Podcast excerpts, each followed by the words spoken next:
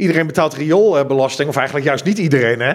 Nee, dat klopt. Ja, we hebben de rioolheffing in Leiden en die hebben we om ervoor te zorgen dat we onze waterhuishouding goed op peil houden. We hebben als stad natuurlijk een grote klimaatopgave. We zien dat het klimaat verandert en dat het ook grote impact heeft op de stad. Langere periodes van hevige neerslag, van droogte en ook van hitte. En daar willen we voor zorgen dat we als stad ja, daar een beetje goed tegen, weerbaar tegen zijn. Dus de komende jaren gaan we de stad flink vergroenen en klimaatbestendig maken. En we gaan ook het riool uitbreiden. Dat is sowieso nodig. Het riool moet vervangen worden. Is einde levensduur. Dat gebeurt in een heleboel wijken al, hè? Of, of is al gebeurd? Ja, dat gebeurt op allerlei plekken. En er komen de komende jaren ook weer nieuwe wijken bij. En dat moet sowieso gebeuren. Dat riool moet vervangen worden. Nou, dat doen we op zo'n manier dat we het meteen vergroenen, klimaatbestendig maken. Dat de wijken eigenlijk met uh, goede gezondheid, goede leefbaarheid de toekomst ingaan. En u zou ook uitbreiden van het riool bij nieuwbouw of gewoon überhaupt? Überhaupt, want we hebben op dit moment vaak in wijken nog maar één rioolbuis. Uh, en die rioolbuis gaan we scheiden van elkaar. Dus er komt een aparte buis voor afvalwater, er komt een aparte buis voor regenwater. En we leggen vaak ook nog drainagebuizen aan. En die zorgen ervoor dat we het grondwaterpeil goed kunnen beheersen. En dat zorgt er weer voor dat woningen stevig blijven staan, dat er geen paalrot kan ontstaan, noem maar op.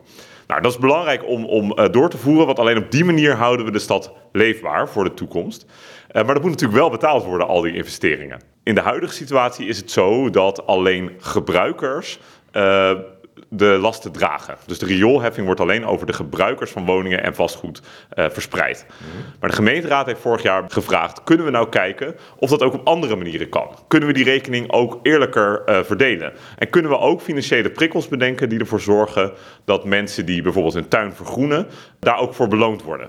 Nou, daar is de afgelopen maanden door een onafhankelijk bureau uitgebreid onderzoek naar gedaan allerlei scenario's zijn onderzocht. En die resulteren nu in een aantal scenario's waarin het college zegt. Dat zijn scenario's waarmee we ervoor kunnen zorgen dat de rekening eerlijker verdeeld wordt, dat huishoudens erop vooruit gaan, dat het MKB erop vooruit gaat, dat de rekening wat meer verschuift naar grote bedrijven en instellingen. Maar daarmee we ook wel voor zorgen dat onze waterhuishouding toekomstbestendig wordt en de rekening ook eerlijk verdeeld is. Want die grote bedrijven en instellingen betalen nu helemaal nog niks, hè? Nou, het ligt er een beetje aan. Hè. Het zijn allemaal individuele gevallen. Maar op dit moment betalen alleen gebruikers. Dus eigenaren van vastgoed worden op dit moment niet aangeslagen.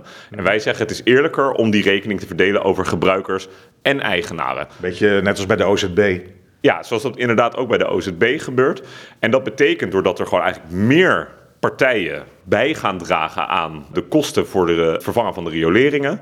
Uh, de rekening voor heel veel mensen zal dalen. Voor huishoudens, zowel koop als huur, zal die rekening gaan dalen. Voor het midden- en kleinbedrijf zal die rekening ook gaan dalen. De opbrengsten blijven gelijk. Voor de gemeente? Voor de gemeente blijven de opbrengsten gelijk. Maar waar we die opbrengsten ophalen, dat verschuift. Waardoor voor heel veel huishoudens de situatie eigenlijk beter wordt. Er moet heel veel gebeuren, heel veel investeringen. Als door deze maatregel de opbrengsten gelijk blijven, dan kom je toch tekort? Inderdaad, er komt de komende jaren ook nog heel veel op ons af.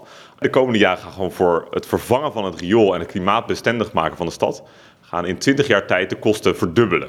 Dus als we het systeem zouden houden zoals het nu is, zouden ook de lasten voor huishoudens gaan verdubbelen. Die gaan dan echt ontzettend veel meer betalen. En daarvan zeggen we dat is niet eerlijk. Het zou beter zijn om die rekening te verspreiden. Uh, en dus gaan we ook uh, eigenaren van vastgoed en uh, instellingen aanslaan. Zodat iedereen een beetje minder omhoog gaat. Precies. Het principe dat de riool- en waterzorgheffing wel 100% kostendekkend blijft, dat blijft overeind. Dus we blijven dat als gemeenschap met z'n allen betalen. Alleen de rekening verdeelt zich over meer partijen.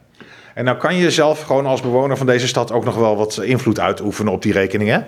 Zeker. Je kan natuurlijk ervoor zorgen dat je zelf uh, je tuin vergroent. Dat je je regenwaterpijp niet meer aan laat sluiten op het riool. Dat zorgt ervoor dat het rioleringsstelsel eigenlijk ontlast wordt. Dat we wat minder water hoeven te zuiveren, noem maar op. Mm -hmm. En in het nieuwe stelsel stellen wij voor om dat soort initiatieven ook te stimuleren.